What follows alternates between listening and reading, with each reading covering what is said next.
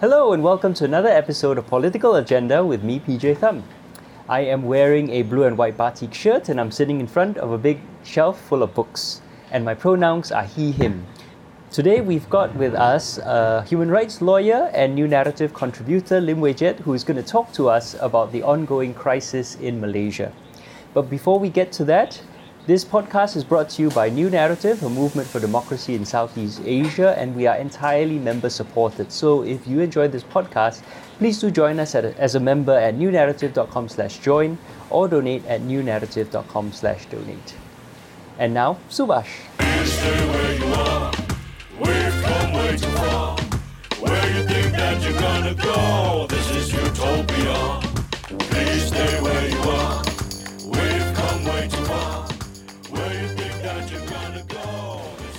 Okay, so joining us today is Lim Wee Jiat, human rights lawyer and New Naratif contributor. But before we get to him, as always, my friend, my co host, Sean Francis Han. How are you today, Sean? Yeah, I'm doing good. Really, really excited to get into this uh, intervention here about an issue that's a massive, massive humanitarian crisis and which I think many Singaporeans are unaware of, right? But before we get into all of that interesting stuff, hi, my name is Sean Francis. I'm wearing a grey t shirt uh, sitting in front of a grey cupboard, and my pronouns are he, him. So, uh, Jiat, what are your pronouns? What are you wearing? And who are you? Tell us more about yourself. Right. Um, hi, everyone. Um, my name is Jiat. I'm wearing a black shirt. Um, I'm sitting in front of a white wall at my house. Uh, my pronouns are he, him.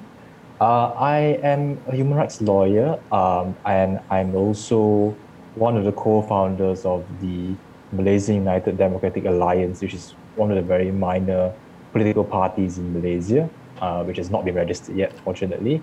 Um, mm. But yeah, I've been following the developments politically in Malaysia for some time. I'm keen to discuss uh, in the next few hours. Okay, so let's let's just jump right into it. All right, what what exactly is happening in Malaysia right now? All right, in a nutshell, there appears to be a quadruple crisis of sorts in Malaysia. Okay. Um, number one, let me unpack this. Number one, yeah. it is a health crisis, uh, obviously, that's similar mm-hmm. to many, uh, many countries across the globe. Number two, there is an economic crisis um, pursuant to the health crisis. People are losing jobs, um, the economy is being shut down because of the lockdown, etc., etc. Number three, there appears also to be a democratic crisis where organs of government which are supposed to provide checks and balances upon the executive, such as parliament, uh, is not functioning. And number four, there's a political crisis. Um, there is very, very uh, huge instability in the ruling coalition and also politics in general because of the hopping of politicians from one coalition to the other. But yeah, I can discuss it in further detail later on. But that briefly encapsulates what's going on in Malaysia. Okay. Can you tell us the extent uh, of the crisis right now? How is it manifesting? What exactly is going on? Are we seeing protests? Are we seeing strikes? What, what's going on?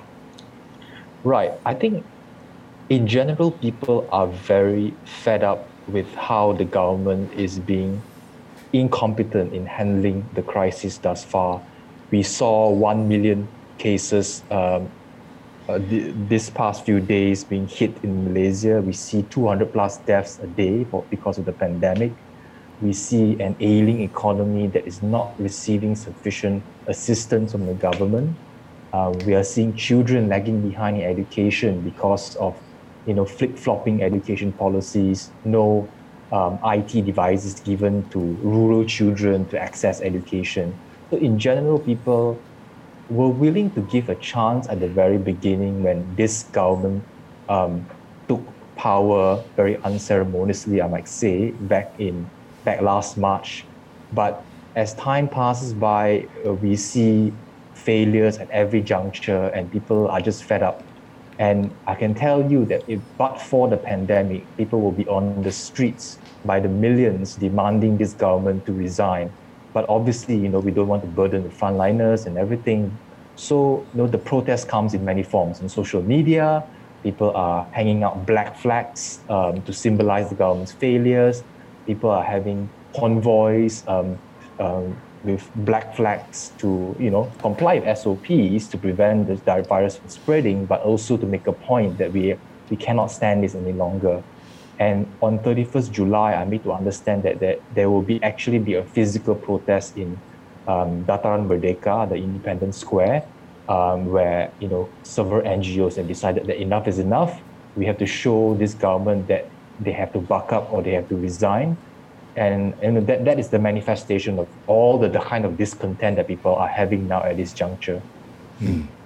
Uh, you mentioned the black flags, but that was a response to the white flags, right? Can you tell us more about this white flag crisis?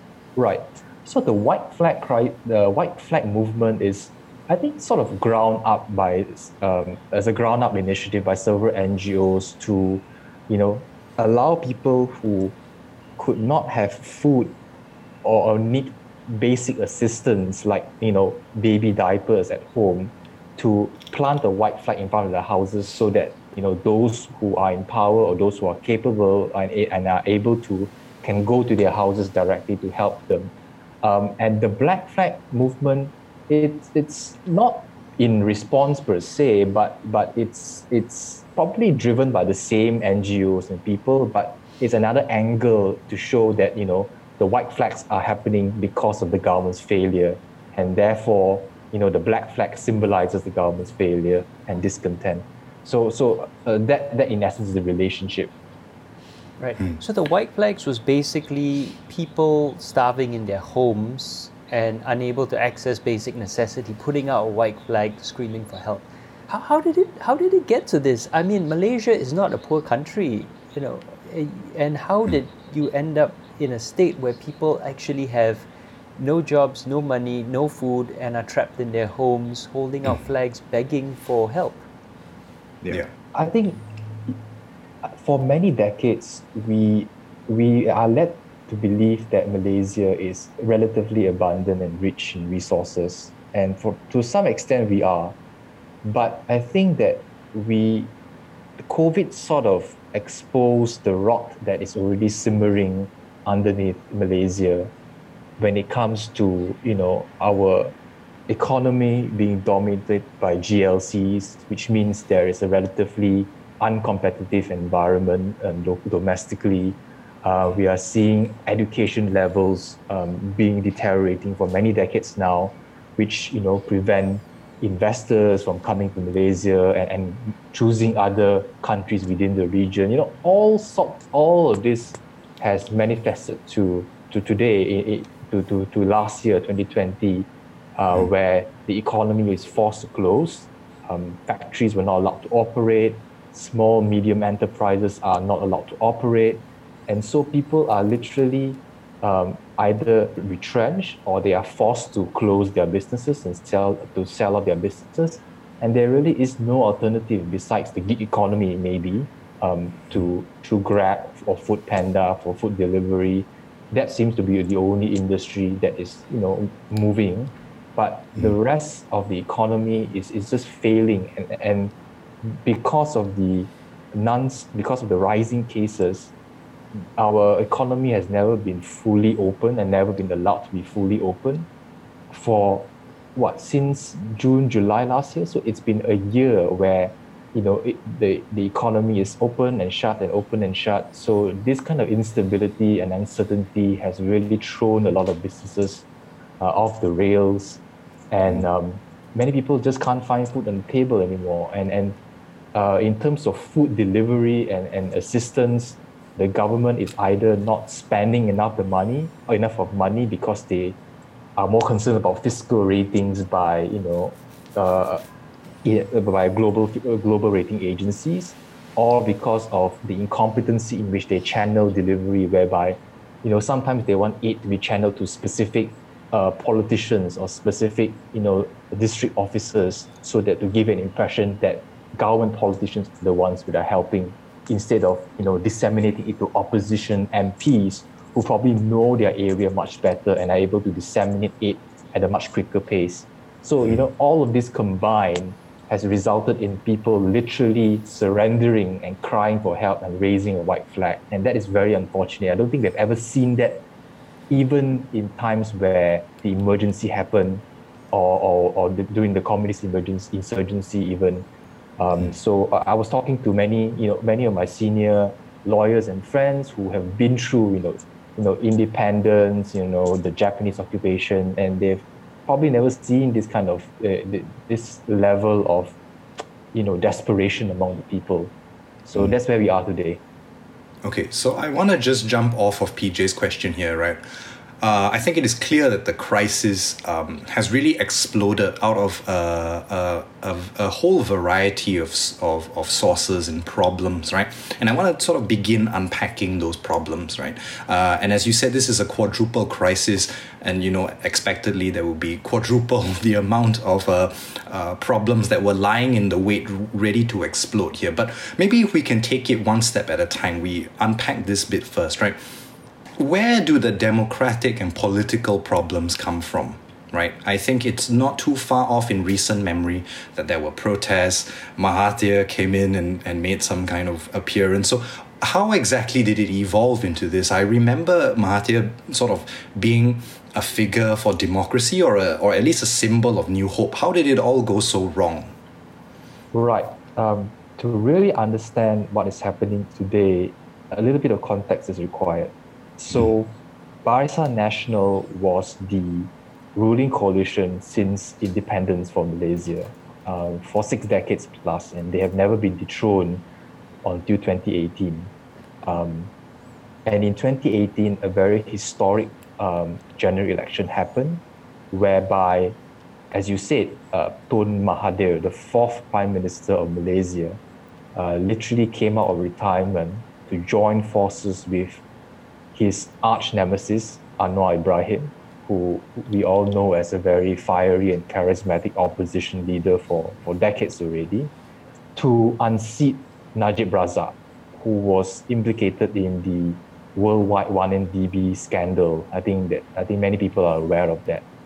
Uh, it is on that goal alone that Mahathir was willing to join forces with, you know, his political enemies in the past to um, defeat Barisan Nasional, and he did so through the Pakatan Harapan coalition, the coalition of hope.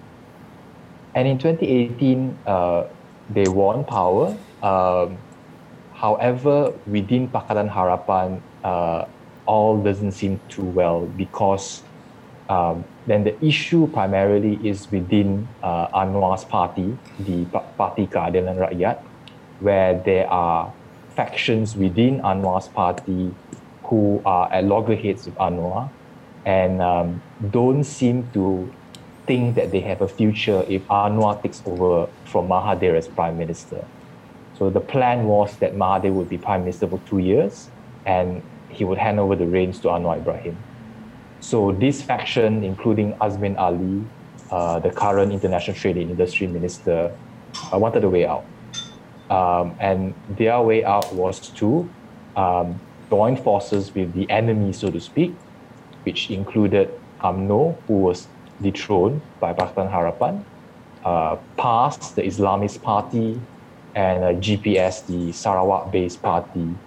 And so in March 2020, uh, a very, very unfortunate event happened called the Sheraton Move whereby um, Azmin Ali's faction, UMNO, uh, PAS, and GPS uh, gathered at the Sheraton Hotel in, in KL.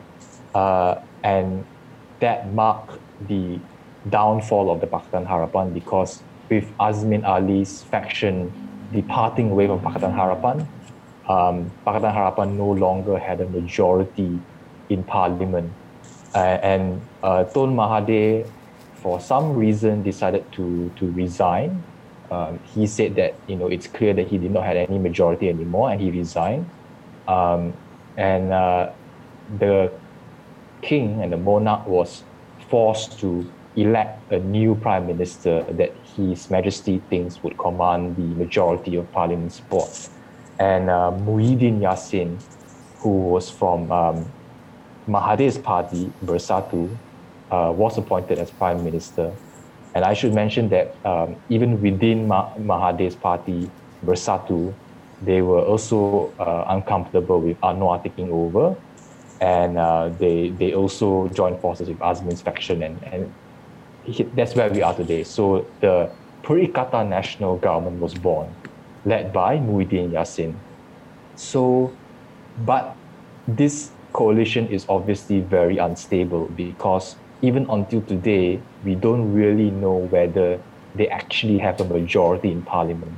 Because what happened in March 2020 was that no one, no single MP commanded a clear majority in parliament. The king had to go through several rounds of interviews. Um, he eventually uh, appointed uh, Muhyiddin Yassin, but his his majority has never really been tested because he did not call parliament for the longest time. So there was no avenue to test uh, whether he has a majority in parliament.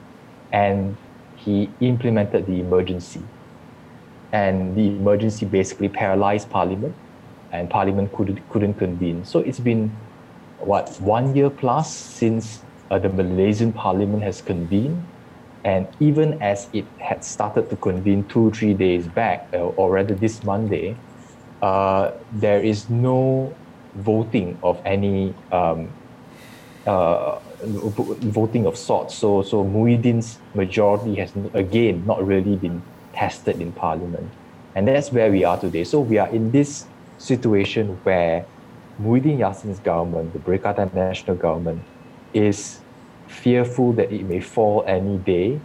And uh, that's where we are today. And the focus of this government, in my view, has not really been to tackle the crisis at hand, but to maintain power. And the fear of losing power is this is distracting them greatly from their ministerial duties, and mm-hmm. that manifested and resulted in the health economic and democratic crisis that we have today. So the political crisis is really the mother and the cause of all the other crises in Malaysia. Mm-hmm. So if I can uh, summarize, you've got an incompetent government which is terrified of losing power, doesn't know if it has a majority in parliament, and so doesn't pass bills, uh, which tried to which called an emer- declared an emergency to hold on to power, and then this past Monday, when it looked like there was going to be a vote on that, suddenly said there was no emergency anymore, which whether that's even legal, no one knows. And then in the meantime, you've got the Sultan now asserting uh, a, a greater role, trying to act as some sort of democratic balance. And because but essentially it's an incompetent government which can't pass legislation but also is terrible at running the country but no one can unseat them and also if they're unseated no one knows what comes after and so that that's basically where your country is. Yes in a nutshell yes. That's that's the, the chaotic description of my country yes. And uh, it, you're right in the sense that um, what happens even if Muhyiddin, let's say, resigns tomorrow or is unseated, there's no MP who can clearly command the majority of parliament to become prime minister. But at least today, uh, unless UMNO decides to join forces with Anwar, uh, which seems very unlikely at the moment. So the only way out is really to, you know, possibly, you know, allow this government to just do what it's doing and hopefully the pandemic comes under control and a general election happens to allow Malaysians to choose a new government again. Um, but you know that to me is un- unacceptable because as we as we are now today, the government is failing, and I think that there's a desperate need to remove them and to put in put in place a unity government or any kind of other solutions in place, but nothing but this government. I think Malaysians are fed up and, and just want to move on from this this sheer and I, I would say criminally incompetent government thus far. So just to clarify, if Mahathir had handed over to Anwar on schedule, um, I, I, I don't know whether he planned to, but even if he had, uh, that other faction in Bersatu, in, in, in PH, uh, with Azmin Ali and others, would have walked out and taken the government down with them. So Anwar is basically also a non-star because he's so hated slash feared by, uh, you know, a segment of the of the politicians. So he also cannot and could not have commanded the support of a majority of parliament, even if uh, even if Mahathir had just handed over to him on schedule. Right, but it remains to be. I mean, I, am not sh- very sure if Azmin Ali and Bersatu would walk out if Mahathir handed power to Anwar. I mean, the, the, the situation would have been a little bit different by then. Um, but but yeah, it, it, could possibly also be the case that if Anwar took over in um, in two years' time, the same thing might have eventually happened anyway in 2020. It, it might have happened anyway. So um, that's unfortunately where where we are, and uh, yeah. Can I? Can I? So I think you've done a wonderful job explaining um, how this political crisis, you know, really finds its roots um, with all the political turmoil that's been happening over the past few years. Um, but can I just ask you? So the third crisis that you've mentioned is the democratic crisis, right? Um, how did it get that way? What happened to the checks and balances? What happened to the arms of power that was supposed to keep a hold on everything breaking down? Uh, yeah, what happened to those things? Right. Um, because this government is so fearful of losing power, like I mentioned earlier, they have shut down parliament uh, for the longest of time.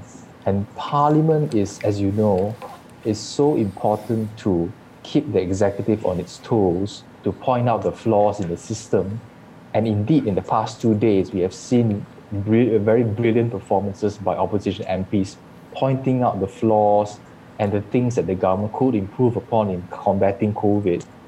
And I think that the entire opportunity to work together, you know, government and opposition in tandem in this national crisis was was not happening and and the kind of discourse and debate was not taking place. The government was was on a single track and a single mind. They think that they know best how to handle this pandemic without opposition input at all.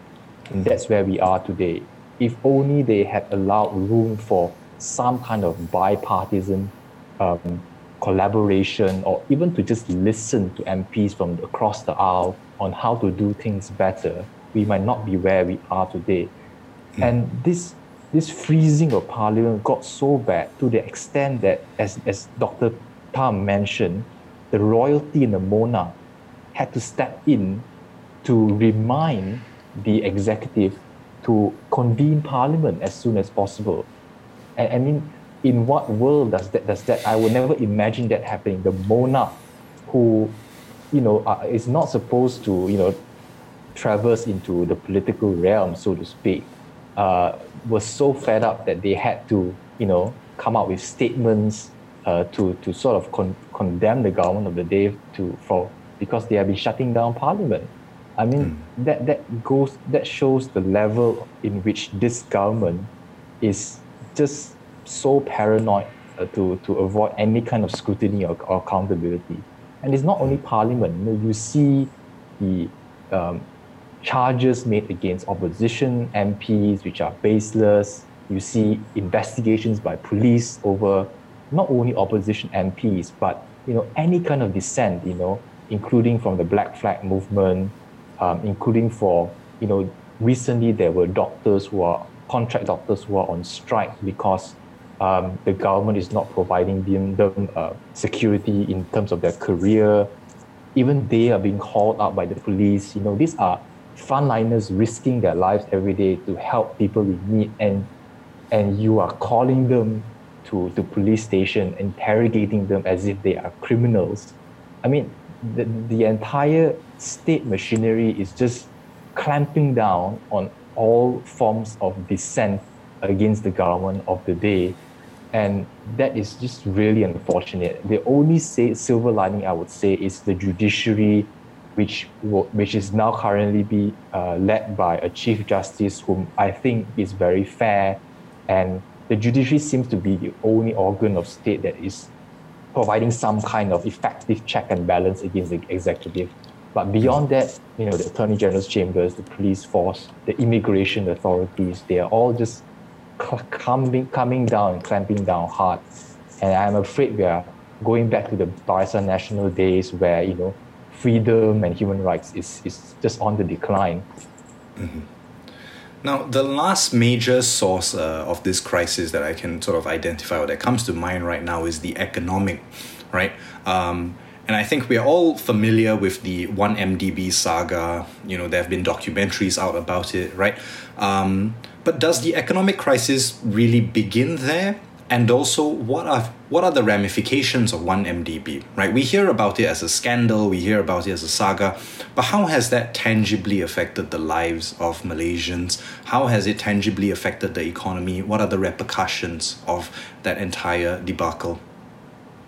Well, I think 1MDB, well, 1MDB unseated a government who was in power for six, 60 years. So that that's itself um, sort of is, is a positive development for Malaysians. But in terms of the negative repercussions, of course, you know, globally, um, now people would think that Malaysia is a country whereby um, corruption at the grandest of scales happen, and um, that may affect investor confidence in Malaysia. And actually, it was very important for the new government which took over from Barisan Nasional to show the world that they are able to um, prosecute and they are able to charge a former prime minister for the 1MDB scandal and allow the due process to take its course and to show the world out there that, hey, the, the, the criminal justice system is working in Malaysia, notwithstanding 1MDB. You know, we know that it was a dark, um, the, the dark spot of history that we had to go through, but you know, we are moving on to greener pastures. And at this juncture, no doubt the 1MDB trial is still ongoing um, because probably because uh, Muhyiddin Yassin sees Najib Razak and UMNO also as a threat uh, in the future when there are future general elections because they are really just a government where there's a marriage of convenience, so to speak. Um, so, so that is where we are. Uh, so, so 1MDB was, was pertinent in, in, in that respect. Uh, and, and 1MDB um, also, I think to some extent, um, during Pakatan Harapan's time, uh, triggered uh, a kind of realization in, uh, in the corporate world that you really need to have good corporate governance uh, installed in place in your board of directors, in your management. Uh, so to some extent, those kind of reforms did happen, and Pakatan Harapan wanted to do the right thing. But you know, when Perikatan Nasional took over, I mean, that kind of uh, they, those uh, efforts seem to have derailed and seem to have lost focus, and people were just you know uh, focusing on the political chaos of the day. So I'm not really sure whether the the corporate reforms that followed from the 1MDB scandal, you know, really uh, took place after that. Um, but yeah, I mean, I hope I answered your answer your question. But Yes, yeah. Now, you've taken us through, I think, the devastating effects and the extent to which the health crisis, right, COVID, is wrecking uh, Malaysia. But can you speak a little bit more on how the democratic crisis is wrecking Malaysia? Um, you spoke earlier about uh, doctors being called up, about critics being silenced. Can you tell us some of the most egregious examples of this silencing that's going on, political abuse of power? Can you speak in some specificity about how the state machinery is being leveraged to silence critics? Right. I think one good example are the um, contract doctors going on strike in Malaysia. So mm-hmm. just to give a, a brief snapshot, um, in Malaysia since 2016, a lot of our um, medical graduates, when they enter into the medical field in Malaysia and they have to serve in government hospitals for a certain number of years, um, they are all given a contract for two to three years, and it, it is up at the discretion of the government whether they want to extend it or otherwise. And that is very, very um, damaging to contract doctors because they are paid less, they have less um, benefits, and they do not have security of in terms of their career. They don't know whether they're going to be a doctor by the end of this year or the end of next year. And they don't have a pathway to become specialists, which I think is the ultimate goal which they want eventually uh, because they're contract doctors. And so many of them are very, very dissatisfied with this situation and they have to risk their lives daily to fight the pandemic. And so it, it, all of this um, manifested in the strike that is going on, that has gone on this Monday. And uh, I was discussing with some of the organizers before this, and you would never believe the level of threats that these doctors are facing, whereby their heads of departments are warning them that you know you'll be facing disciplinary action, you may be you may be dismissed from your position, you may be struck off the medical council, you'll never be a doctor again. You see police, uh, in fact, on Monday in Hospital Kuala Lumpur, which is the main hospital based in KL, there were like 20, 30 police cars patrolling the hospital just to monitor the strike that is going on, as if there's an organized crime that is going to take place in, in Hospital Kuala Lumpur. So, this kind of um, culture of clamping dissent, of not tolerating any kind of criticism or civil disobedience um, is happening in Malaysia. And it probably was not caused by Perikatan Nasional because our authorities have that kind of mindset for the longest of times. But you know, these things continue to happen. Um, so that is one example. And, and, the other example is probably um, uh, back in a few months back, I think, uh, Malaysiakini, which was which is a very popular news portal in Malaysia, was um, charged by the government for contempt of court um, because that and the allegation was that because in their comment section they allowed third party comments which are disparaging of the judiciary they, and they allow because they allowed that to happen they are in contempt of court. And contempt of court is a very serious offense which could you know land you in jail and imprisonment. And that was uh, that was argued at the federal court. The federal court found them to be in contempt of court. Uh, fortunately, the director or the CEO got off with uh, merely a fine and would, did not go to jail. But I remember the fallout from that decision, whereby even the embassies in Malaysia, I remember the US or the UK embassy, uh, saw it fit to issue a statement condemning that judgment to hold Malaysiakini in contempt. Um, because they were fearful that even um, social media sites like Facebook or Twitter, will they also be in contempt if they allow, you know, comments which are disparaging of the judiciary to appear in their posts or comments? Because this judgment by the federal court to hold Malaysia in contempt has sort of opened the Pandora's box where any kind of, you know, uh, website out there which allows third-party comments which may be disparaging of the judiciary to be at risk of being dragged to court for contempt and, and that that was something that was spearheaded by the Attorney General under the Perikatan Nasional government when he came into office. I don't know what kind of message he was trying to send by filing that contempt of court, but it's just another example of how they just want to clamp down on the media uh, uh, to, to not criticize the authorities of the government of the day. And then the third example I would give is Fahmi Reza. So Fahmi Reza is a very popular cartoonist in Malaysia. So he draws caricatures um, to, you know, tease and make fun of, of, of opposition, of government and opposition politicians, mostly government politicians. And what he has gone to uh, the police station for merely drawing cartoons which mocked the government of the day. And um, he's being intimidated and harassed on a daily basis. I think that when the very first few times when he was being arrested, his the door to his house was being kicked down. So you know you see all these kind of intimidation tactics happening uh, under Malay, uh, under this regime, and really I would think that there is that is the the democratic human rights crisis that we are we are seeing today, and because of the pandemic also you know things such as freedom of, of assembly cannot be realized because you know you, you, you are we are under lockdown and and that has very, very negative repercussions, I believe, because an assembly is often the most effective way in which the people show displeasure against the government of the day. Um, there are things that you can achieve through an assembly which you cannot achieve through social media. And being a Bersih participant in the past, um, Bersih was a coalition for free and fair elections which had massive protests in Malaysia in the past.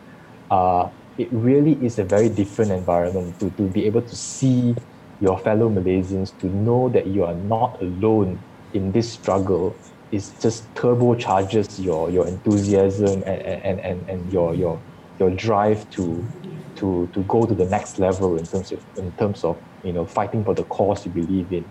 And I think that because of this pandemic and the kind of clampdowns that we are seeing happening, I, I'm just afraid that we are sliding back to where we are 20, 30 years back. Uh, because I was so hopeful when Pakatan Harapan took over in 2018 that you would see, you know, Malaysia finally breaking its chains of the past, so to speak, to a more democratic and free society. But it's just so unfortunate that, you know, Sheraton had to happen and all this had to happen. And here we are today. Uh, I would never have imagined that when I voted, when I spent hours voting in 2018, that this is where Malaysia will be two years down the road. So, um, I think you've done an amazing job of uh, explicating to us the health crisis, the economic crisis, the democratic crisis, and the political crisis. And yeah, you know, I think we have a pretty good picture now of the very, very horrendous and horrific situation that is going on just just a you know just a few kilometers away from us right very very nearby those of us who are in singapore um, how then do you think that this situation will continue to develop in the coming weeks and months? Um, do you see a way out? Are you hopeful? How do you think this crisis will progress?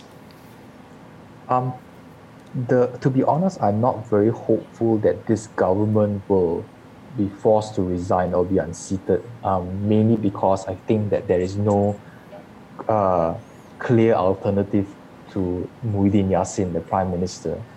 Um, and uh, until the COVID numbers come under control, it doesn't seem to be the case that elect, a general election would come in the near future soon. Uh, the only saving grace for Malaysia is our uh, relatively rapid vaccination rate, uh, vaccination drive of late. Um, so I think that by August, or, by August or September, I think the government aims to have you know every adult in the Klang Valley vaccinated or at least have one dose. And I think that they are reaching their target and those numbers are seem to be you know reaching. And so the vaccination is the only thing that will probably bring us out of this health crisis that we are facing today. Um, but mm-hmm. beyond that, when it comes to the political crisis, um, unfortunately, I, I really don't see any silver lining. Um, mm. Not unless you know UMNO or Barisan Nasional within Perikatan Nasional decides to work to join forces with Anwar and Pakatan Harapan. Um, that is a possibility. Uh, we, we, we never know uh, what will happen. Um, but at this juncture, that doesn't seem to be very likely.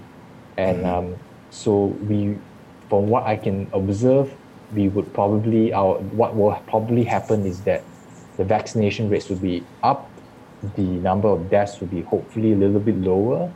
And when the COVID numbers are under control in, I don't know, 2022 or 2023, then a general election will happen and Malaysians will be able to choose who to lead them again. That is a mm-hmm. likely scenario. Mm-hmm.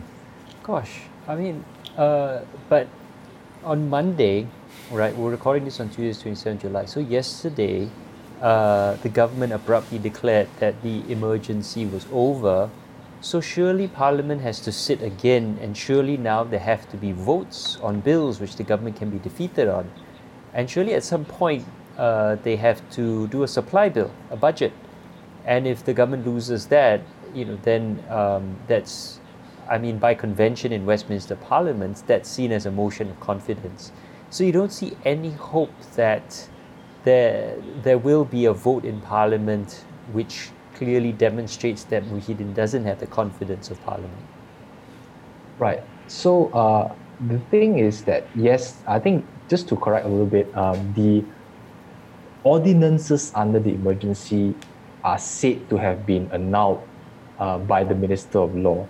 Not the proclamation of emergency. So the proclamation uh, allows ordinances to be enacted.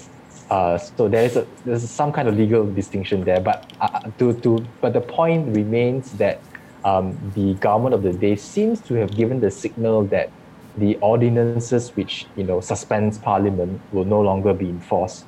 Um, so, in light of that, uh, what Muhyiddin can probably do is to, uh, because the thing with Malaysia, and similar to Singapore, I believe, is that the government of the day has full liberty to fix the schedule of parliament. So he could very well, you know, not fix um, a lot of dates for bills and debates to take place, and that's what he did in the past. You know, he only had one session to comply with the constitutional requirement that Parliament must sit every six months, and he just, you know, left. and he just did not summon Parliament after that. So that's how they they play around the rules to their to their advantage. But you are right that you, there will come a point eventually by the end of the year where they have to pass um, the budget because you know without the budget you can't really function for the following year. Um, if you look at the trend in the past, um, Muhyiddin actually managed to pass the budget. Uh, I think for, for last for last year, I believe.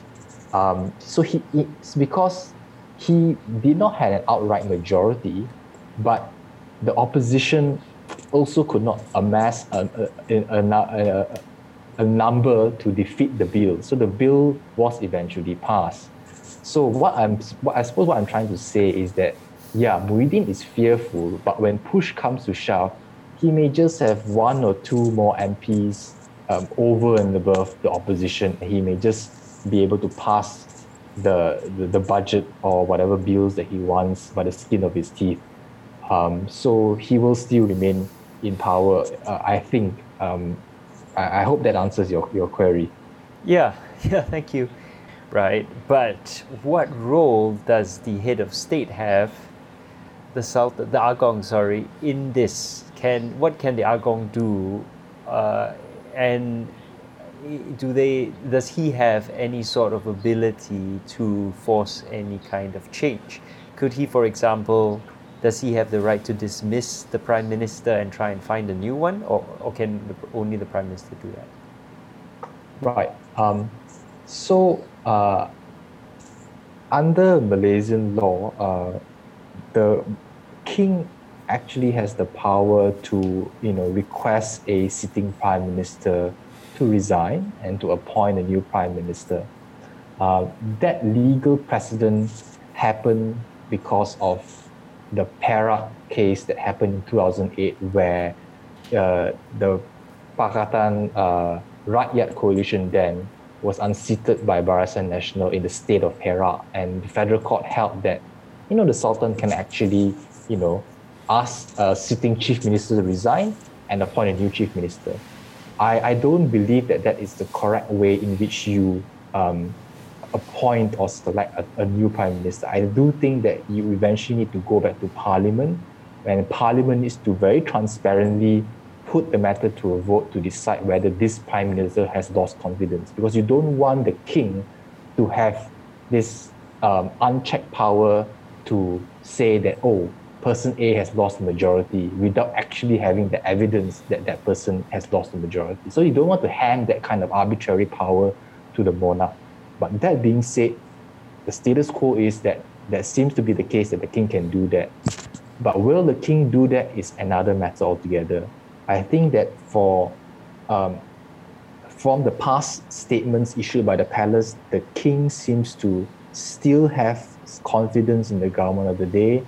Um, so unless Anwar or any other MP out there is able to very clearly show that they have the majority to take over from Muhyiddin, the king, in my view, is likely to maintain status quo.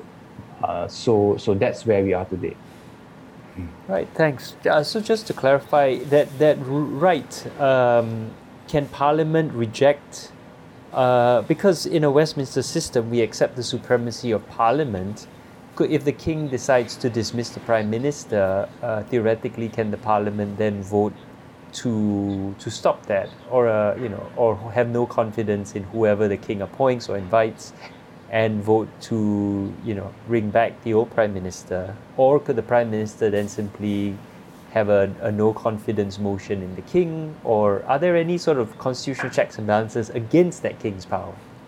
Right. Uh, so in the event the king chooses a prime minister whom parliament thinks does not command the majority, I think what parliament theoretically can do is to, you know, hold a motion of no confidence against that particular prime minister and to see whether that succeeds or otherwise. And that leads to where the problem, the other problem that we have today with our parliament. We have a speaker of parliament who is, um, for want of a better word, uh, just completely beholden to the prime minister of the day. And there were countless motions of no confidence that the opposition MPs were trying to table, but the speaker was just not allowing that to be on the agenda of the day. So that has happened for for since last year, and even today, you know, we see on Mon- Monday where this law minister said that you know, as you mentioned earlier, the ordinances of emergency have been annulled. You know, and that seems to be a, a, shocking development because no one knew that beforehand. He just blurted out in parliament. And today, when um, opposition MPs are demanding the Minister of Law whether those um, that decision to annul had been gazetted or had received the consent of the king, he was being evasive and he said that I will answer on Monday, next Monday. And the speaker just allowed him to do that. And the speaker did not compel the minister to answer he was clearly protecting the government of the day and allowing this kind of ministers to, to get off um, on a very, very uh, important constitutional and legal uh, issue that required urge, an urgent answer there and then. So the, so the other crisis which I forgot to mention earlier is really the Speaker of Parliament not standing up to defend the role of Parliament as a check and balance against the executive and is just more than willing to play the executive's game and to serve their agenda and cause and not parliament's cause as a uh, arm of government that checks upon the executive. Okay. Really, what then is the responsibility of Singaporeans here in this crisis, right? You know, as a country that has you know, for the most part, I think dealt with the, the pandemic decently well. That is not in a humanitarian crisis. That is really a neighbor to Malaysia. What is the role or responsibility that you think Singaporeans or the Singapore government has? Well, well hopefully not or pity, uh, but mm-hmm. probably to. I think the message that probably I hope Singaporeans can can send to to to Malaysians is that you know, um, to, to just hang in there and that uh, the better days will come eventually. Mm-hmm. And um, this is that, that the failures that you're seeing in the system um, is not entirely your fault, but you know, you have a government of the day which came into power through unscrupulous means, and we are stuck in this situation. Mm-hmm. And um, to, to just give us that kind of moral support, I believe. I think that a lot of Malaysians are very disheartened and disillusioned of this country. And I think for the very first times in my life, I've heard of friends wanting to, you know, move overseas and because they really don't see a future in Malaysia, even if this pandemic comes under control because of the rot in the economy in terms of governance and democracy. Um, mm-hmm. But you know, I still do think that there is hope for Malaysia, and and and, and I think that you know, the message to to just hang in there and, and stay on and will, will hopefully help Malaysians over here. Are there NGOs you mentioned for the white flag crisis that Singaporeans could donate to or offer support to? Um, I, I, I apologize, but I can't remember the exact name of the NGOs. Oh, it's okay we can research it later and then we'll put it in the show notes. So anyone listening or watching, if you look below in the show notes, uh, you'll be able to see a link. Uh, if, if I can offer a, a different sort of uh, perspective though, you know, what we're seeing is a country, um, a rich, prosperous country, which has a parliament which is not fulfilling its constitutional duty to uh, scrutinize the executive or act as a check and balance. We have misallocation of state funds for to prioritize party purposes rather than national purposes. Uh, we've got the use of lawsuits against critics, uh, the use of um, the, the law to harass, to intimidate the you know people who criticize the government or activists or the media, right? We have the, a lack of basic freedoms, um, such as uh, a lack of the, the freedom of assembly, uh, freedom of speech, right? All these things also describe Singapore.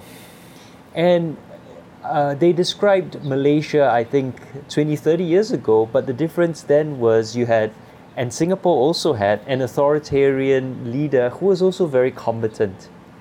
But when you end up with a government that is incompetent, then everything falls apart very quickly. And all these tools, which the authoritarian, competent leader used to boost growth in the economy and you know raise living standards for everyone, suddenly become tools for the incompetent government to abuse power.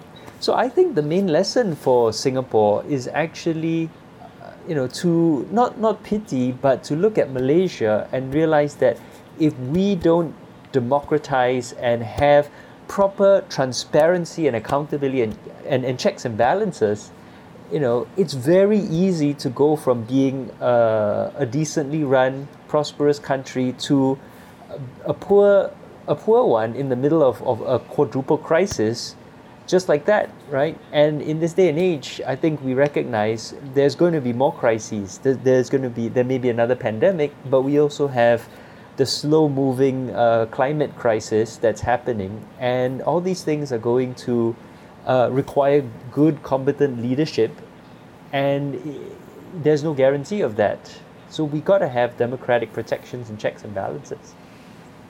Right, I, I totally agree with you. I think that if there's any one lesson that Singapore can take from Malaysia's crisis today is to, like you said, you know, reform the institutions out there to have independent inspector general police, independent attorney general, independent judiciary, a relatively independent parliament to all provide scrutiny and checks and balances upon upon the executive of the day. And I think that that is so supremely uh, important um, because only when the executive is in check will it produce competent results at the end of the day. And I think that that's something that you know it, it is a, a, huge lesson. And I think that Malaysians themselves will realize this. Uh, I'm not very sure that that will happen. Hmm. So, uh, which I just have one last question for you right here, uh, and that is if there was one thing right now that you could change, right, one political move, uh, one move that activists uh, can make or have made that has really worked, that has really begun to change things, what would that be? Uh, something that has already taken place? Either already taken place um, and that has worked very well, or something that you would like to see uh, happen from activists, lawyers like yourselves, and other people engaged in this uh, fight against this, you know, very tyrannical government. Um, yeah, I think one of the very very um, important achievements that uh, activists managed to do uh, is to lower the voting age from 21 to 18 years old, and I think that some, that's something Singapore has not managed to be able to do thus. I'm caught. A, I'm caught a little bit left field. I'm, I'm caught a little bit off guard by that because, you know, the problems that we're talking about are quite far away from this. So yeah, I'm very interested. Yeah, the voting age. Right. Um, I think mm. that the voting age, lowering the voting age, really is an important milestone. Um, and and also represents my hope for the younger people out there in Malaysia, uh, because I do think that it is the younger generation that will take Malaysia out of the, the crisis that we are seeing today. Uh, because I do feel that one of the other pro- causes of this crisis are all male politicians dominating the political sphere in Malaysia and not allowing the young people to take over. If you look at cabinet today, no one is um, below 40. If you look mm. at hmm. parliament today, there are only two MPs which are lower than 30 years old. And these MPs, I mean, people, people like Syed Saddiq, um, they bring energy, they bring creativity in what they are doing, in how they serve the people. And I think that they represent the hope that Malaysia, uh, that the hope that you know Malaysians can hopefully achieve one day. And I do think that lowering the voting age allows more younger people to take part in the democratic process and inevitably allows younger ideals and young and the aspirations of the younger people to be better reflected in policies mm. of the mm. day, which hopefully translates to young people coming into power. Um, and, and, I do think that that is the, the way forward, and also for, of course, also having more female politicians to be installed in power, and and I think that lowering the voting age from 21 to 18 will change the course of the game in Malaysia for the next few decades because we are mm-hmm. looking at a whole different demographic altogether. Three million plus people will enter into the voting roll. We don't know how they will vote. We don't know who, what kind of policies and ideals that they aspire for. And so it really is really interesting to see how political parties are able to tap into it. But mm-hmm. regardless, I, I do think that that is probably something that you know will will, will bring Malaysia, you know, into somewhere better off, hopefully in the next few decades. I have to say, I didn't expect that answer, but I am so 100%. So thank you. More diversity, more representation. Amen. Mm-hmm. Uh, so thank you so much for your time, Wei Jiet. We really appreciate it. And I know I speak for all Singaporeans when, when I say that we hope Malaysia will find its way out of this crisis you know, we are, uh, I mean, Singapore and Malaysia have had a lot of differences over the years, but ultimately we are intertwined and interdependent. And I know that uh, a, a well run democratic Malaysia can only be good for Singapore and vice versa. And I really hope that, uh, you know, we'll find, we'll find a way to, to um, emerge from this crisis. So thank you very much for your time, Wei Uh, thank you very much for, you know, all your yeah, really insightful and, and, and an excellent explanation of what's going on. And of course, as always, thank you to my co-host, Sean Francis. Thanks always, uh, Sean, for, for excellent questions and being here. And thank you uh, to our listeners and all of you watching on YouTube um, for joining in. If you've enjoyed this podcast, please do join New Naratif as a member. We need your support at newnaratif.com slash join or donate at newnaratif.com slash donate. Thank you very much and see you next time.